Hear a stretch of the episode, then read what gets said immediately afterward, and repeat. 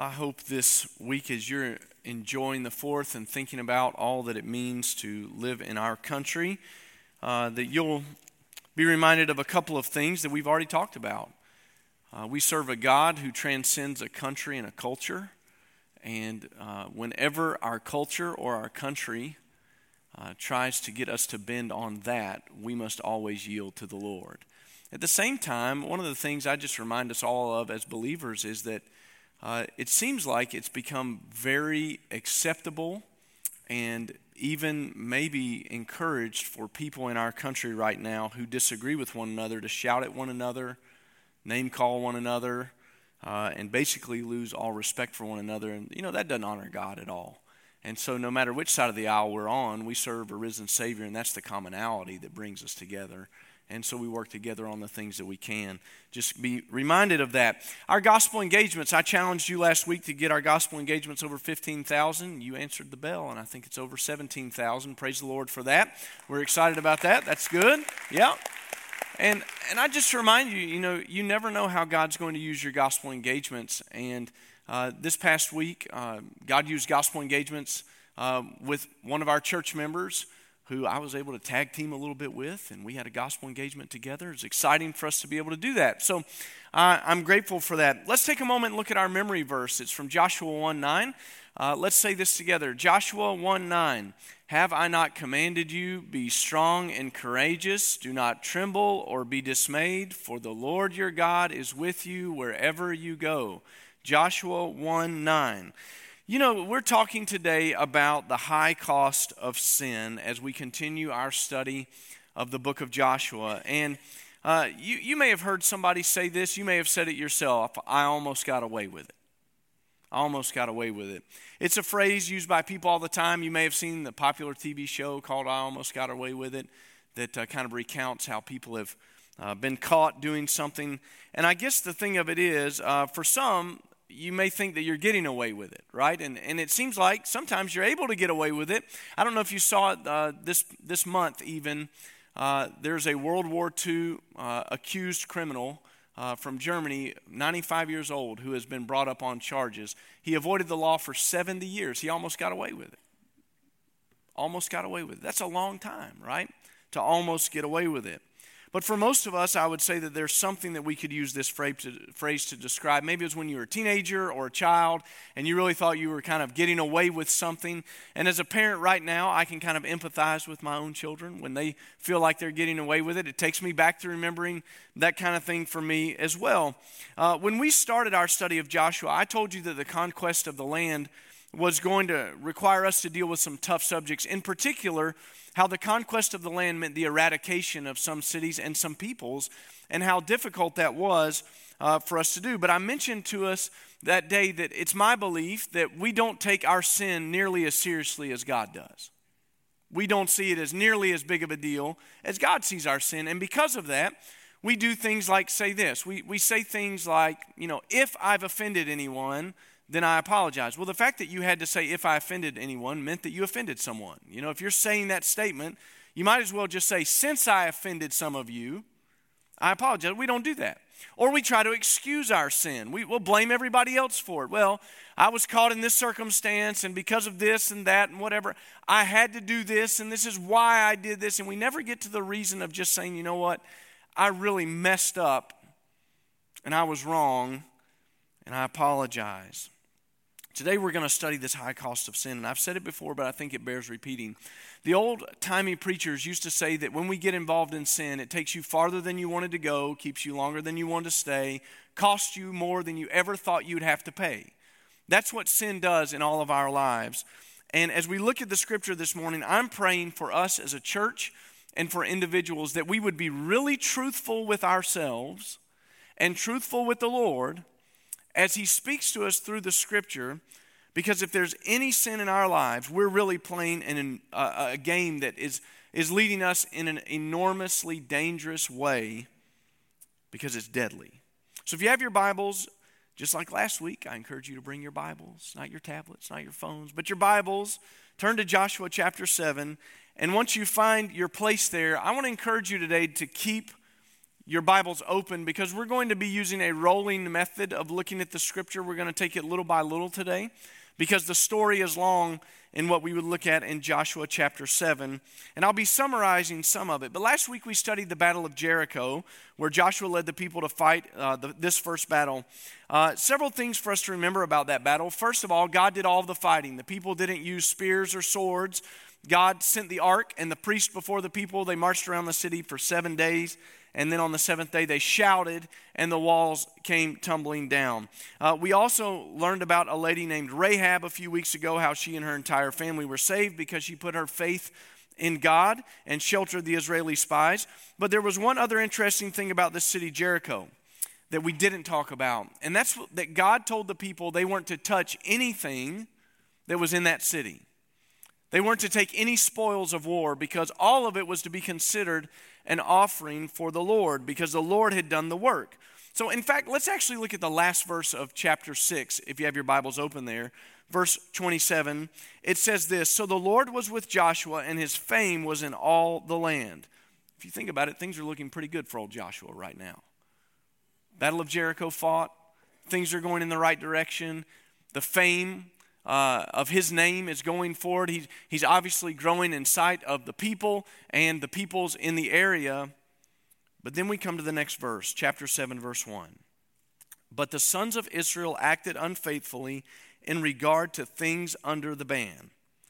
For Achan, the son of Carmi, the son of Zabdi, the son of Zerah, from the tribe of Judah, took some of the things under the ban. Therefore, the anger of the Lord burned against the sons of Israel. Don't you just hate it when a spoiler comes? That's, that's the spoiler alert right there. But the sons of Israel acted unfaithfully. Achan took some of the things that were prohibited by God under the ban. They weren't supposed to touch any of this. And what we don't know at this point is what he took. We'll find out about that in just a little bit. But what we begin to see is that after reading verse 1, there was something that was going to happen. There was a consequence to the sin. Look at verse 2. Now Joshua sent the men from Jericho to Ai, which is near Bethaven, east of Bethel, and said to them, Go up and spy out the land. So the men went up and spied out Ai. Then they returned to Joshua and said to him, Do not let all the people go up. Only about two or three thousand men need to go up to Ai. Do not make all the people toil up there, for they are few. So about 3,000 men from the people went up there, but they fled from the men of Ai. The men of Ai struck down about 36 of their men and pursued them from the gate as far as Shebarim and struck them down on the descent. So the hearts of the people melted and became as water. The city of Ai was not exactly like Jericho, it wasn't a fortified position. Jericho was a stronghold that had to be defeated. Ai was really important because it sat at a crossroads. Scholars tell us that only about 12,000 people lived in this city, and its importance was if they didn't take the city of Ai, they wouldn't be able to travel north, south, east, and west in this crossroads to be able to conquer the rest of the land. So it was important in the fact that it was going to open up the rest of the land. But just like Jericho, we see that Joshua sent some military spies to go check it out. And he said, I want you to find out the best way for us to get up there. And they come back and say, Look, this isn't like Jericho. Don't make everybody, and did you notice the, wor- the word that they used? Don't make them go up and toil. Don't make them go work for this. Don't make them spend time. We only need to spend uh, send about two or three thousand of our men up there to take this because this is not like Jericho. Well, what happened was unlike Jericho as well. They were defeated, and about 36 of their men were killed. Now, I want you to think about that because it wasn't just that that was bad enough. It says the hearts of the people melted like water. What happened was they lost all their courage because of this battle, and everything that they had gained in Jericho all of a sudden didn't matter anymore because they had lost their courage and their ability to trust the Lord. Now, before we continue in the scripture, I think it's important for us to see some of the lessons that might come out of this. And the first one is this unlike Jericho, Joshua, it doesn't seem that he had marching orders from the Lord. If you remember about Jericho, uh, there was an angelic visitor that came and spoke to Joshua and, and gave him some marching orders. Now, we're not told that Joshua and the leaders sought the Lord's face in this matter. We can assume that they didn't. And maybe if they had, it might have been that the Lord would have spoken to them and said, Joshua, there's sin in the camp. Don't go up there until you deal with the sin in the camp, but they didn't. Second, they were overconfident in their own abilities. We don't need to send everybody up there. It's just this little city. This little city can't stand before us. If we send two or three thousand people, we'll be happy to, to take out the city of Ai, and it won't be a big deal. Now, we don't know uh, what would have happened had they sent the whole army. Maybe the whole army would have been routed, and we know that God was against them, so it wouldn't have mattered ultimately if they sent the whole army. But they underestimated what somebody could do to them if God wasn't on their side. They missed that. They were overconfident in their abilities. And that's a very interesting thing for us to remember this morning. We must never underestimate the power of the enemy and his cunning and his craftiness. If you ever take for, for granted that God is with you as you're going up the enemy, Satan, you, you understand that if you underestimate his power, you're in trouble. We see it all the time. Overconfidence is deadly. And it kind of manifests itself like this for us. When we talk about temptation, we'll say things like, Well, I would never commit whatever sin, fill in the blank. When you say that, watch out. Let me tell you something about sin. You could commit any sin at any time. I can commit any sin at any time. I've had the unfortunate pleasure, and it is an unfortunate pleasure, to preach in several state penitentiaries. And you know what's most shocking about being in a state penitentiary? All of those people look just like you. They look just like you. They were somebody's son, they were somebody's daughter, and they ended up in a state penitentiary. You could commit any sin at any time. And therefore, sin's not something to be messed with. Temptation's not something to be messed with. We have to be mm, uh, very humble in this and make sure that we're not living prideful lives that say, well, I'm not going to commit that sin. I can handle it. I can be around it. When you start to act like that, overconfidence is trouble. Guard your heart and your mind because in overconfidence, it's sure to cause your ruin. The third consequence of the sin that we see here is that it ran deep there were 36 people who lost their lives because of one man's sin. There were 36 families affected because they lost loved ones. There were friends who lost their friends in battle. I mean, 36 families affected because of one man's sin. And that's important for us to notice as well. When we sin, we always hurt someone. We oftentimes just think it's us. We oftentimes don't think about how sin spills over and contaminates everybody and everything around us. But when you sin, it hurts people. It hurts the people in your life. It can hurt your church family. It can hurt your family. It can hurt the people that you work with. Sin has consequence and it runs deep. It can even hurt our nation. If we could sin in a vacuum and keep it all to ourselves, then maybe it wouldn't be so bad, but it doesn't work that way. It breaks relationships, and it leaves a residue on everyone we come in contact with in our lives. Well, you can imagine how Joshua felt 36 people killed. They've been run out of town by a small little city, and he goes before the Lord and he starts crying out to the Lord. The scripture says that he tore his clothes, put ash on his head, gathered the leaders of Israel around him, and just said, Well, what are we going to do, Lord? Lord, why haven't you been with us? And he starts crying out to the Lord and he starts praying to the Lord. But the Lord answered him in verse 10. Would you look there with me? Even Joshua's prayer couldn't satisfy the Lord's anger here. Look at verse 10. The Lord said to Joshua, Rise up. Why is it that you have fallen on your face? Israel has sinned, and they have also transgressed my covenant, which I commanded them. And they have even taken some of the things under the ban, and have both stolen and deceived. Moreover, they also put them among their own things. Therefore, the sons of Israel cannot stand before their enemies. They turn their backs before their enemies, for they have become accursed. I will not be with you anymore unless you destroy the things under the ban from your midst. Our scripture memory verse says, Have I not commanded you? Be strong and courageous, do not tremble or be dismayed, for the Lord your God is with you wherever you go until you don't obey. Notice what he said I will not be with you anymore. How serious do you think God took this sin? pretty serious. He removed his power from the people.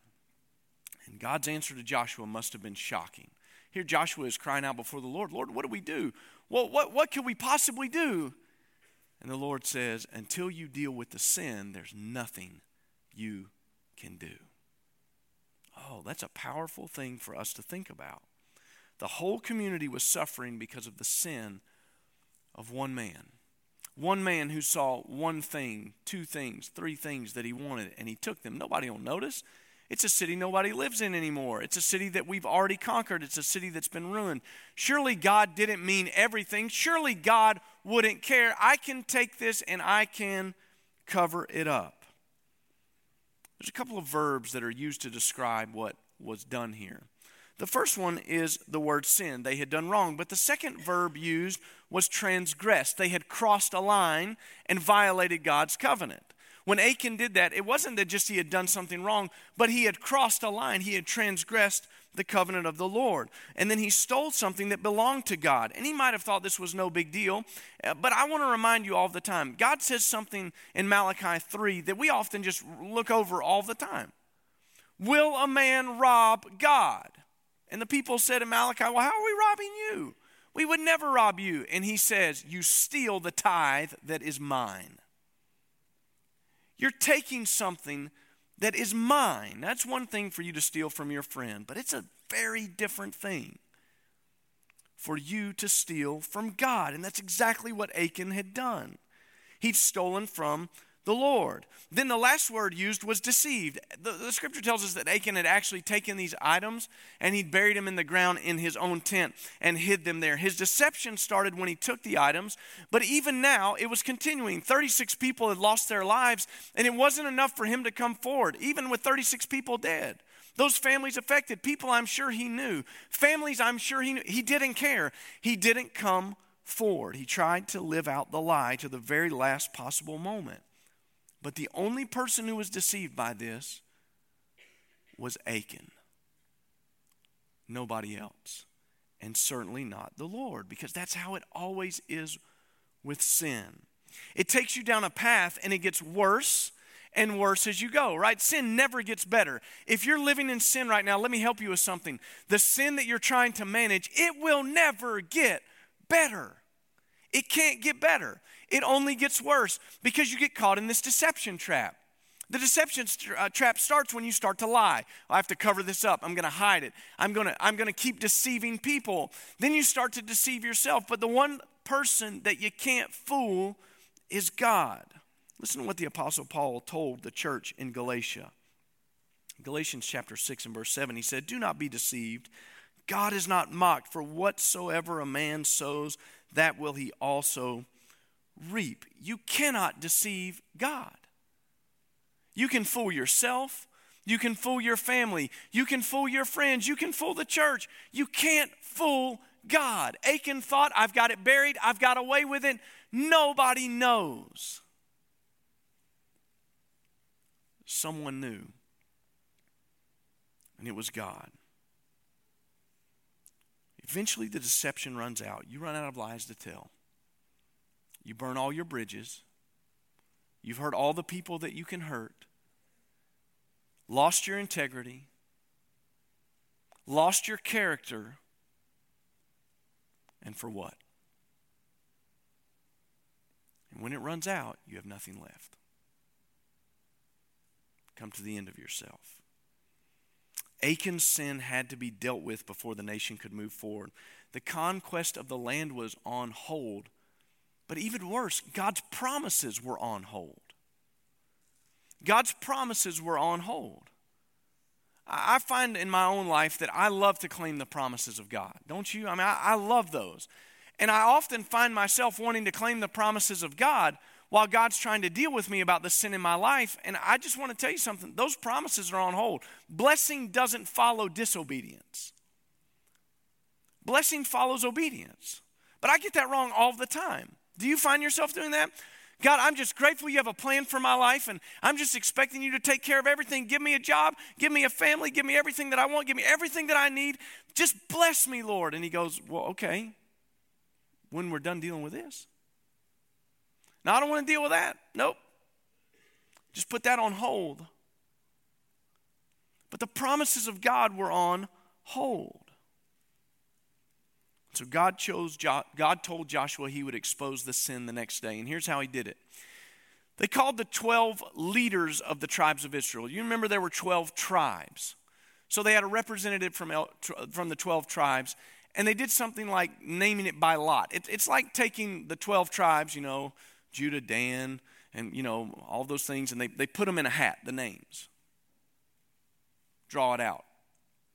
Tribe of Judah taken. Then it was the family, the household, the family clan of Achan, then his own house, and finally Achan. And it was only after all of this that he admitted his sin. It was only after all this. And you might be wondering what he took and was it worth it. Look at verse 20 and verse 21 of chapter 7. Achan answered Joshua and said, Truly I have sinned against the Lord, the God of Israel, and this is what I did. When I saw among the spoil a beautiful mantle from Shinar, and 200 shekels of silver, and a bar of gold, 50 shekels in weight, I coveted them and took them, and behold, they are concealed in the earth inside my tent with the silver underneath it. He took a woven garment. That's what a mantle is. It, it, it was just a woven garment it was like a coat. He, he, saw, he saw a coat. He took a coat and some silver and some gold. Think about it. Was it worth it? It was desirable, or he wouldn't have taken it.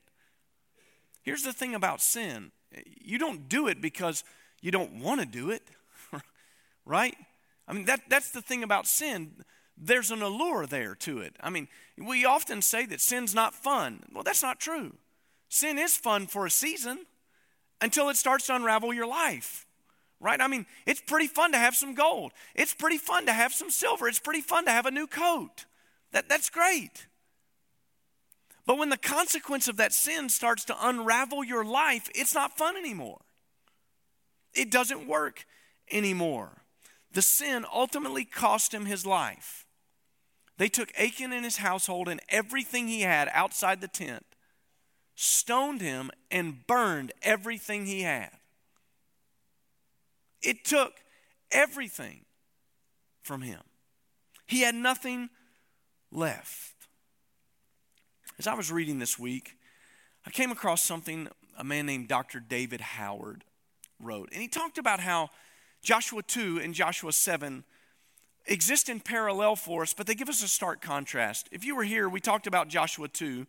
We mentioned a lady named Rahab, and the scripture called her a harlot. I mean, that's not a very flattering thing to be called, right? Because of her profession, if you think about it like that. And what the scripture said about her was that she was somebody who was outside of the promises of God, who should have been destroyed in the city of Jericho. But what happened was she turned her eyes to the Lord and made a confession of faith that saved her life and she was delivered.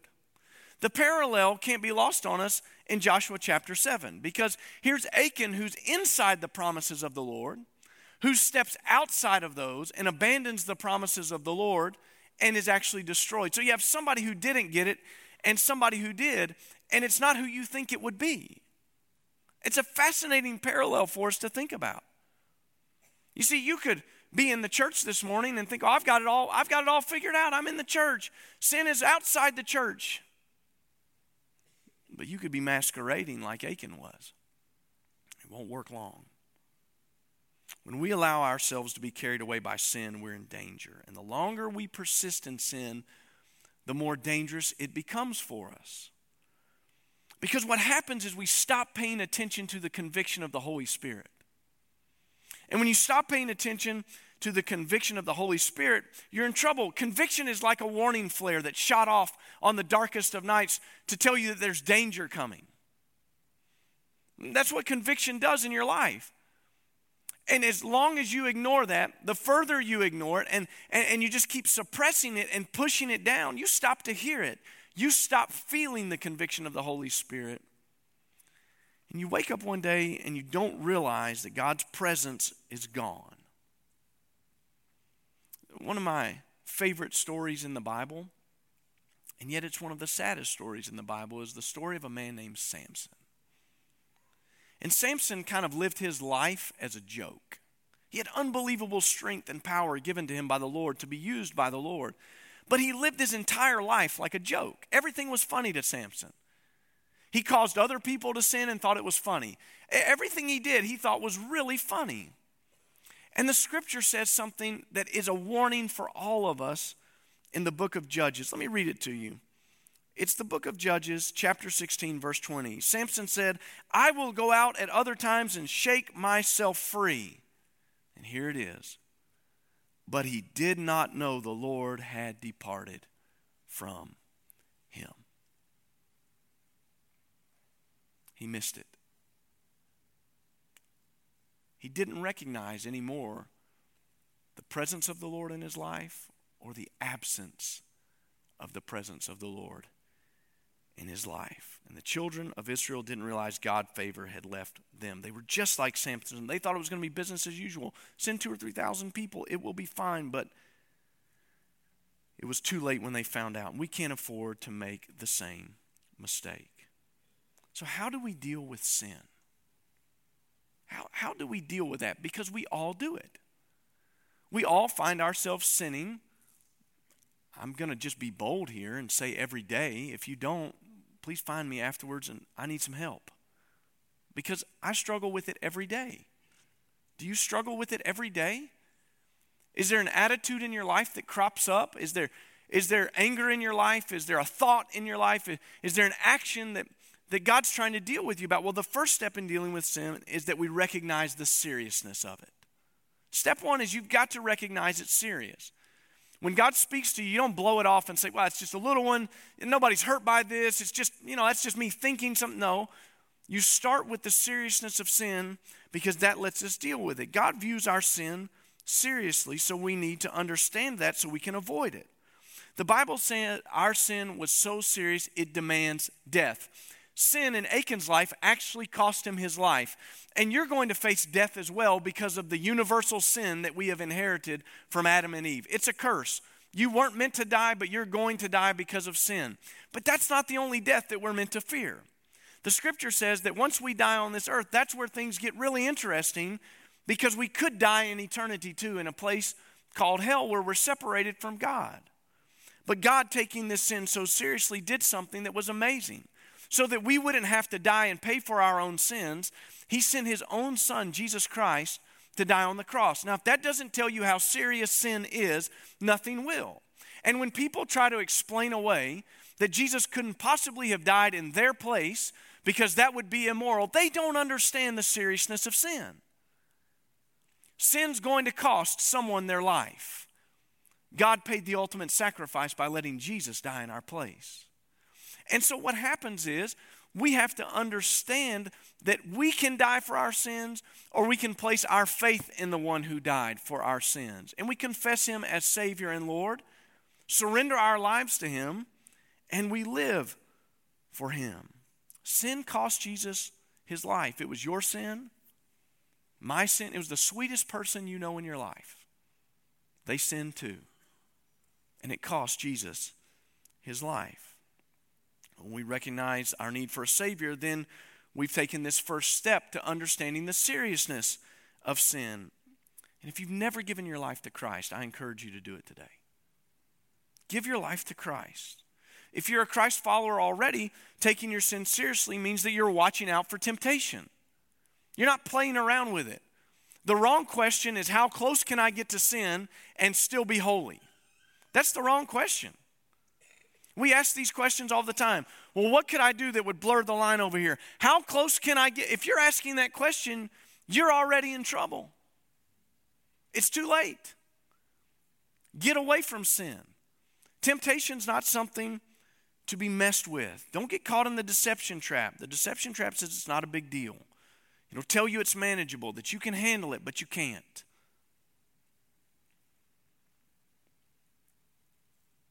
There's a corporate aspect to our sin. The corporate aspect is something I feel like that we just stopped talking about a long time ago. My sin affects you.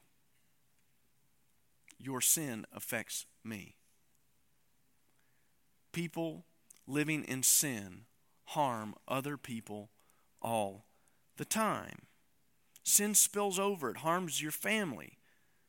Now, I think some have taken this too far because, you know, in the scripture, we're told that each one of us stands on our own. So it's not like you live under the, under the judgment of your parents' sin or you live under the judgment of your children's sin. That's not true. You may remember that the disciples asked Jesus one time, Who caused this man to be lame?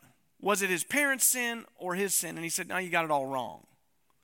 We know that we stand on our own and we're judged on our own. But here's what we forget is that the consequences of sin cast a long shadow.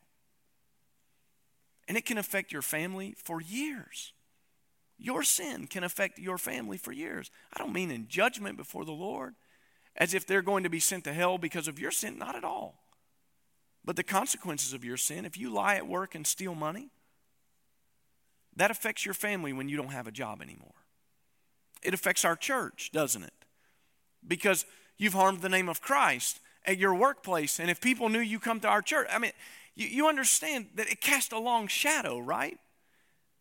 It spills over and touches everything. We can't escape the consequences of sin. And the high cost of sin might cost you your very life. Don't make the mistake of saying, no, that's just the Old Testament. God wouldn't do that anymore. The God is God of love. Do you remember we talked about Ananias and Sapphira? That's New Testament. God killed them because they lied before the Lord. How serious is it when we sin? Sometimes it's so egregious that God calls us home. So, how do we deal with it? Well, concealing it won't work.